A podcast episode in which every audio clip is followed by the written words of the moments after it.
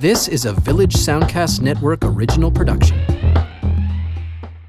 Long car rides before seatbelts were mandatory were part of my childhood.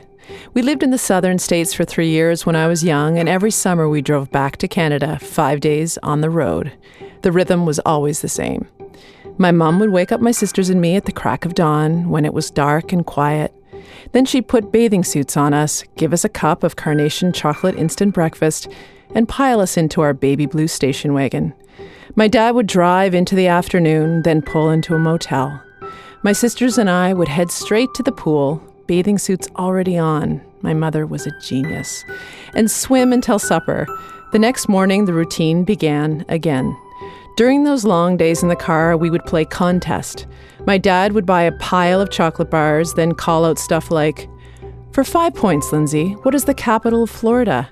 I'd shout out Tallahassee from where I sat, wedged between the suitcases. Then it would be the next sister's turn. Whoever reached 25 points first got to choose the best chocolate bar.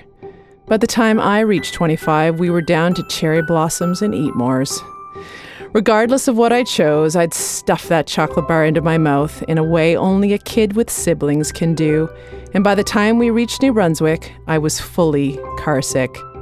With me, there was no smelling the chocolate, no melting on the tongue, no flavor reflection, no savoring. I wanted chocolate, and I wanted it in bulk. In fact, one of my earliest memories of me was crafting three wishes in case I met a genie in a bottle. My first wish was to have a speed bike with curly handlebars. Number two, to be the older sister, not the second in the family. And number three, to have a hundred chocolate bars. I know now we weren't eating happy chocolate. In fact, it wasn't even chocolate, it was candy. And who savors candy anyway? Needless to say, under a bridge just past Florence, New Brunswick, is a little body of water we've always called Lindsay Barf Brook.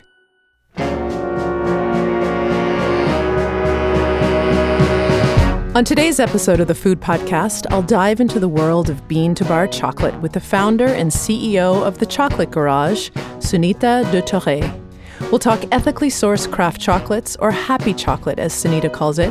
We'll learn where happy chocolate comes from, how it's made, and how to identify quality by savoring both taste and story.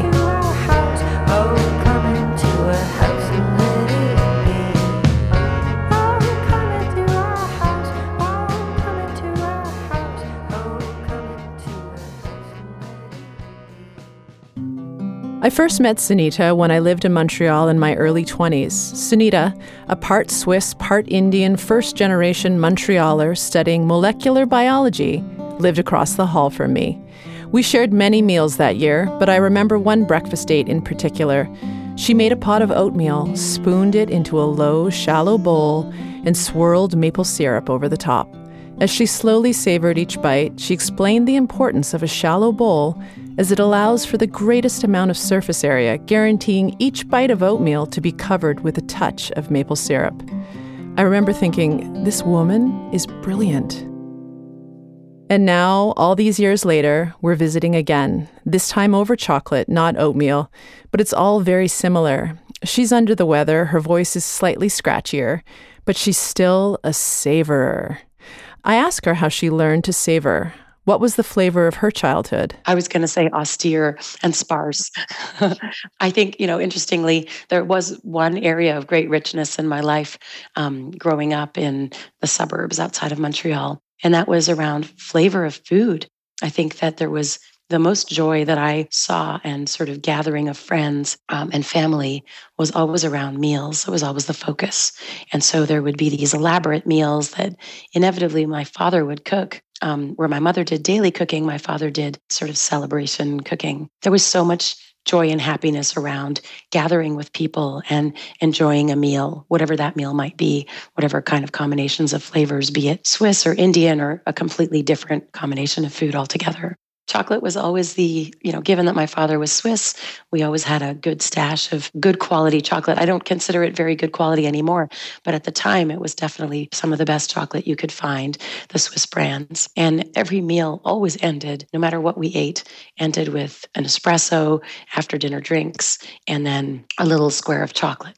So we would bring out a bar of Lindt or something like that. And the way that the meal would be crowned would be um, after everyone was stuffed, was to break open one of these bars into little pieces and hand out a piece to have with your espresso at the end of the meal and your cognac. So those were some of my earliest chocolate memories, was sort of the crown to the evening and to the whole um, feast that we would have. And it was a special occasion every time. You know, it's not like we had chocolate every day, certainly not. It was really when there was a celebration of people coming together. Um, so I think that really lent to enjoying that um, in that context. It was always very mindful and special to be able to enjoy the chocolate at the end of a, a meal. Sunita has been in the chocolate business for 12 years, six years with the Chocolate Garage. The Chocolate Garage is, in fact, a garage full of chocolate where they host private tastings and have open retail hours for those who want to come in and taste. It's a place where people learn about craft chocolate, the makers, and the farmers. They also head out into their community doing tastings with corporations like Google. She describes the space as It's an interesting contrast because we are literally in a tiny garage off of a little uh, side street in downtown Palo Alto. And yet, what we've turned it into is this magical tasting room where people come in and sit on the comfy couch and taste chocolate and talk to their neighbors and community and get to know what is behind the chocolate bar. First, by putting it in their mouths, but then by learning and sort of unraveling the magic of chocolate and all the different flavors that come out and textures that they didn't think were possible. So it becomes a place of really coming to your senses, um, being in the moment, escaping Palo Alto in this kind of magical little garage that's tucked away that you kind of have to hunt for, and and you are greatly rewarded if you if you um, pursue the hunt and find the chocolate garage. That year, way back in Montreal, Sunita was studying biology, playing lots of flag football, and eating fabulous foods. For me, across the hall, it was that sweet time between education, dreams, and odd jobs. Who knew that by sitting and eating with friends, listening to Sarah McLachlan from our Mile End apartment next to the Bollywood Theatre, surrounded by Greek restaurants and St. Viateur bagels, we were crafting our work future. I studied uh, molecular biology and human genetics, and I, I had other interests as well and studied Spanish um, at the same time as sort of pursuing my scientific studies, which turns out to have paid off really well, even though it was not one of those easy A classes for somebody like me who had no Spanish background. But it turns out now I speak the chocolate languages the overall thing I learned is that I was not the right person for science. I enjoy people far too much to be locked up in a lab 24 7, which is almost what it takes. And so from there, started to foray more towards human beings. And initially in the clinical sense, so doing medical research, both in Montreal and then in California when I moved out here. But the clear path was engaging with people, interacting with people. But what I want to know is how did the chocolate leaf happen? Well, I'm not sure I really know, other than much like you, Lindsay. I think when you pursue what you love and continue sort of pushing towards it and trying to peel the layers back and see what you love, first it's a hobby and then you make it take up more and more space. As I left UCSF, I started to pursue things that have always been my passion, things like fair trade and understanding our role as customers and consumers, I started to be more interested in using chocolate as a tool to make its long story from the cocoa pod all the way to the end chocolate that you're eating. Make that whole series of events that have to happen transparent to people. I wanted in, so I ordered Sunita in a box. She sends a curated chocolate box complete with a Vimeo link where she walks the chocolate taster through the tasting process. It was a Charlie and the Chocolate Factory moment when the box arrived. Tucked within the gold wrapping were plain chocolates, playful chocolates, happy chocolates. Chocolates that are one, high quality and delicious, and number two, sourced in a way that has a positive effect on the supply chain. Basically, just the best quality that treats everyone on the supply chain fairly. These are her words from the Vimeo link because I was stuck staring at the beautiful packaging. The starting point for noticing what a chocolate tastes like would be to smell it and to notice the aroma.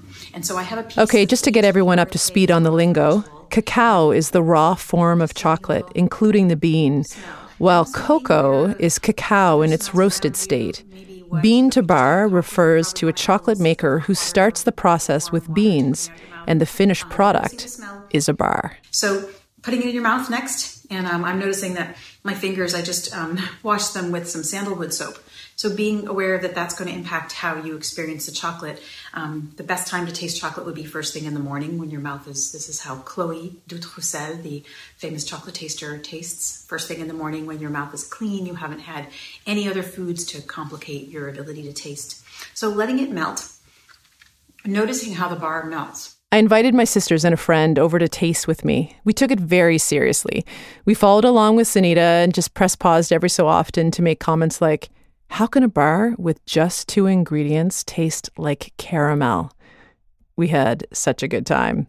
And these bars were, without a doubt, the best chocolate we had ever had.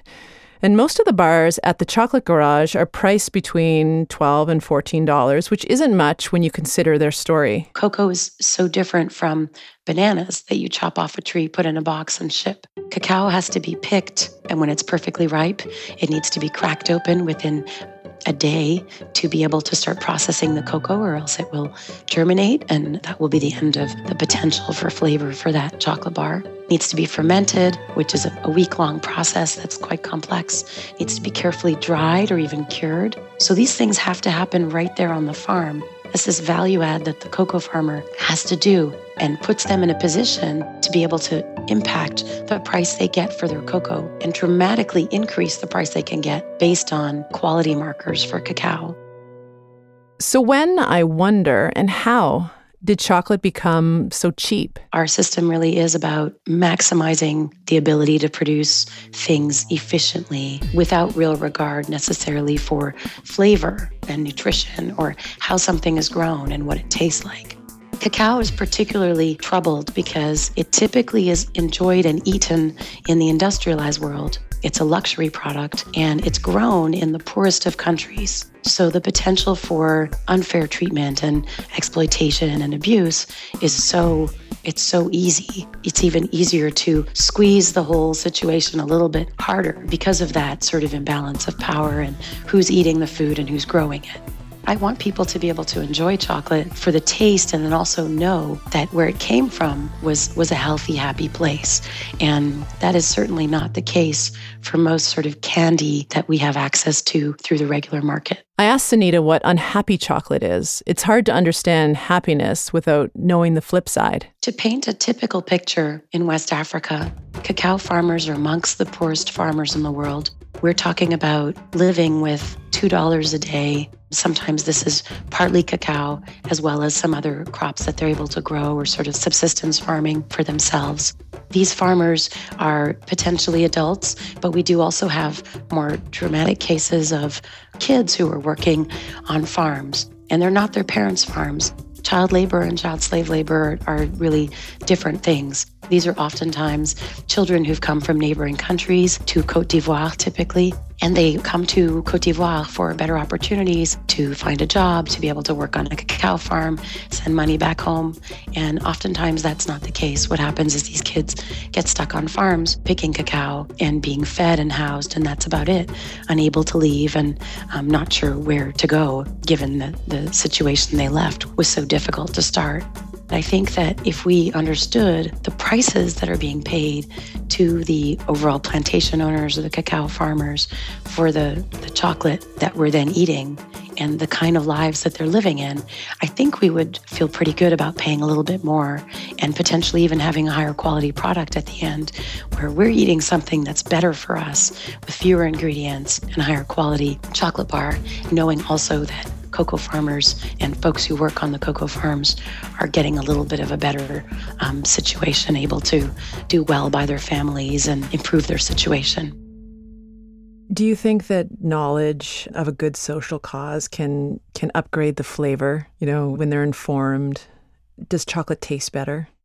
I think that marketing messages are very powerful. So I would say, short answer, yes. But this is one of the reasons why I do what I do, because it's very easy to paint happy stories and put cute pictures on packages. And what you see right now happening in big candy is more and more of this understanding that we as customers, the market wants to know that they're not exploiting people. And so there's a lot of co opting of words and images to make it seem like big candy is doing better and is not exploiting. But there's a lot of deception in that as well.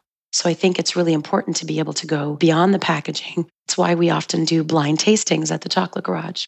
I think it's really, really critical in the long term for cocoa farmers and for us as well, given these sort of scandals that there have been recently around storytelling that isn't so attached to reality.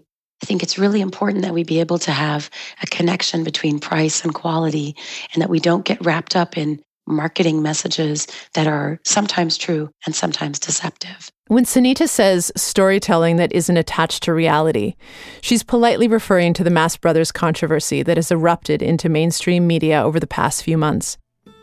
The Mast Brothers are, as their name suggests, two Brooklyn based bearded brothers who have branded themselves as bean to bar chocolate makers since 2006. They're chocolate makers and marketing geniuses. The full controversy is chronicled in a four part blog series by a blogger on the website dallasfood.org. But the gist is this some say these guys haven't always made bean to bar chocolate bars, rather, they've melted down other chocolate makers' chocolate, added ingredients, and packaged it as their own. And packaged it they did, and beautifully. The last time I was in Brooklyn, I popped into Bird, the best of Brooklyn's clothing boutiques. Displayed in the airy, exposed brick, gallery like store were their bars, wrapped in the happiest, most colorful papers I had ever seen. I considered buying a stack just so I could use the wrappers to wallpaper my bathroom. Sunita has been interviewed several times on the topic, so I asked her to weigh in. Well, my focus with the Mast Brothers has always been tasting it. Does it meet our quality standards? That's first and foremost how we assess any bar that we bring in. And the Mast Brothers has always had inconsistent quality. Texture has not been great. Oftentimes, the melt is challenged. You feel the particles. And then the flavors, the way that they process the chocolate, they are not able to really bring out the best flavors in a bean. Our concern with the Mast Brothers has always been primarily based on the fact that the quality is not there. Over the years, the past decade really, through the industry contacts that I have and trusted colleagues, I've heard other stories about the Mast Brothers that were concerning to me and showed potential lack of integrity if those stories were true. Already the quality wasn't there. So the integrity story was not so important to me because I wasn't considering carrying this company. But it was very frustrating to see a company be able to really do well and sort of be one of the representatives of craft chocolate when for me really the quality was not there and there was some questionable integrity as well this recent four part expose by a colleague of mine really showed that there was a plenty of evidence to point to at least initially starting their company off in a way that was not very truthful so representing their chocolate as bean to bar craft chocolate which means starting with a cocoa bean and ending with a chocolate bar Rather, it seemed that early on they were remelting chocolate made by another company and putting it in their package. The best interpretation there is that they were being clever entrepreneurs, testing the market to see if there was a good market for craft chocolate, deciding there was, and then starting to make their own chocolate. Even with that generous interpretation, to me, that's a sign of not being truthful about your product. That's cheating. And unfortunately, I guess our system and our, our world seems to tolerate some amount of cheating as long as it's somehow clever enough or entrepreneurial enough or shows a, way of building a business that's very successful. That's a larger story beyond chocolate, but I think that it's sadly true. It's not clear whether Mast Brothers were dishonest, but it is clear their chocolate doesn't meet the standards of the chocolate garage.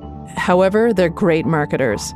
Mast Brothers have stores in LA, London, and Brooklyn, and their bars are sold in shops like Bird, where they are juxtaposed against clogs and clothes, where they're guaranteed to pop. And we judge books by their covers all the time, even when other, less sumptuous looking books are much, much better. We're absolutely seduced by packaging. I mean, and I'm not invulnerable to that as well. I know chocolate very, very well, and I can read a package by its cover practically at this point and i know the makers so well that it's easy for me. But you put me in a wine store and i'm going to make a decision the way someone makes a chocolate bar purchase decision. I'm going to figure out the price range that somewhat makes sense for me not too inexpensive not too pricey and then i'm going to go with my heart and find a package you know a label that speaks to me. Really that's how we buy things if we don't know a category So I think that connecting quality and not just getting enamored with a story that is easy to tell and isn't always so true is really, really important. And that's why we're relentless at the Chocolate Garage in doing blind tastings to assess chocolate, revisiting bars all the time, making sure that when we taste things blind, they're at the quality level that they ought to be given their price. And that then the price that was paid to the farmer is reflective of the quality of the cocoa bean. And how do we identify quality? Taste. Trust the palate. And in order to trust, experience is necessary. I must taste more chocolate. So let's bring it back to learning. The Boss was the winner from my tasting session. It's from Patric Chocolate out of Missouri. The description is salt spiked milk chocolate with notes of caramel and crunchy cocoa nibs. I'm just going to unwrap it here while we're together. There's a matte cardboard box with a fleur de lis in their label Patric Chocolate, limited edition, The Boss. This is reminding me, I once heard that iPhones are really difficult to open from their packaging in their box because Apple wants you just to savor the moment in which you receive your phone. Same idea here. And it's smooth on one side, and then you flip it over, and there's this surprise all those little cocoa nibs. Oh, I didn't even let it melt, Sunita. Well, this is a bar that has to be chewed. That's the beauty of this bar. You don't, you can't really melt it because the nibs will sort of poke at your palate. So mm-hmm. it's one of those ones that without any guilt, you can just chew into and bring all those flavors together in the crunch. Where do these beans come from? That particular bar, the boss is a blend of a few different beans, and the nibs on the back are single origin from Ghana. Patric Chocolate works with a lot of different cacao from Venezuela, Madagascar, Peru, Papua New Guinea. And then also from Ghana, he buys fair trade cacao. It's sort of a base chocolatey flavor that he never makes a single origin from because it doesn't have a lot of complexity. It has really base chocolate notes that he likes to include in blends. And on the back of that particular bar, those are the nibs um, from Ghana. I think the origin of that bar, or the reason why I love it so much, is because all of us have early, early memories with chocolate. Most of us started with really junky chocolate, candy, you know, and it's fun, it's delicious. I mean, that candy bar has been carefully thought out and, and put together so that it's really compelling.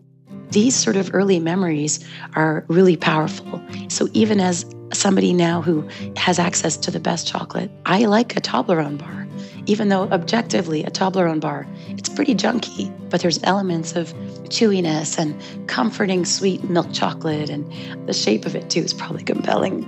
The memory of that treat as a child. And I think that the boss was created it's actually created for the Chocolate Garage and only exists at the Chocolate Garage, is made by Patrick for us. And the story of its creation was a little different. I had a bar that was very, very popular at chocolate tastings and had a horrible list of ingredients. Early on, when I started about six years ago, everyone would choose this bar as their favorite at the end of the tasting. And it was a bar that had all kinds of horrible ingredients and almost certainly had Cote d'Ivoire cacao in it. I couldn't get to the bottom of what cocoa they were using in that bar. So I asked Patrick to make me this bar that had the same elements as the other one. It was called um, Éclat de caramel au beurre salé, so salted butter caramel explosions in a milk chocolate. It was sweet, had this crunchy kind of toffee caramel in it. I asked him to make a bar that had elements of toffee and had, I actually wanted toffee in it. And he iterated and made lots of different bars. And toffee is a difficult thing because it gathers moisture and it doesn't last over time very well unless it's incorporated in the bar. So he played around with it and came up with this bar that itself, the blend of beans and a little bit of salt um, and the milk part of the milk chocolate, combine to give these caramel notes that are natural caramel, the blend of the beans. And then the crunch, he took cocoa nibs, which are little bits of cocoa beans, sprinkled them on the back to add a crunch. So, what's wonderful about this bar is that it's a gateway bar in a sense because it's a beautiful milk chocolate, really comforting, really accessible. But then, for someone who doesn't like dark chocolate, they're still starting to chew on those nibs, which are pure cocoa. And because they're wrapped in this sweet, salty milk, they're not overpowering, they sort of get people to start to taste what pure cocoa tastes like. And I think what I've realized over the years is that the boss basically reminds me of a Toblerone that's really high quality, but still has all those really playful elements of a Toblerone bar that I grew up with.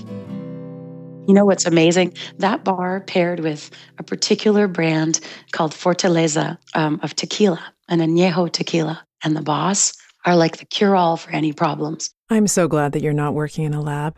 Me too. I no longer wish for a speed bike with curly handlebars, or to be the oldest sister, or for a hundred candy bars. Instead, I want the best craft chocolate bars delivered to my house on a bi weekly basis. I'll take them stripped of their package so I can sample them blind, slowly, capturing the story in every little bite. I can already taste the happiness. Please take a second to rate and review us on iTunes and Stitcher. I would be so grateful. Also, you can follow us on Twitter at The Food Podcast or like us on the Food Podcast Facebook page. And please send along any feedback to thefoodpodcast food podcast at gmail.com. And as always, thanks to Jen Grant for our amazing theme song. Thanks for listening. I'm Lindsay Cameron Wilson.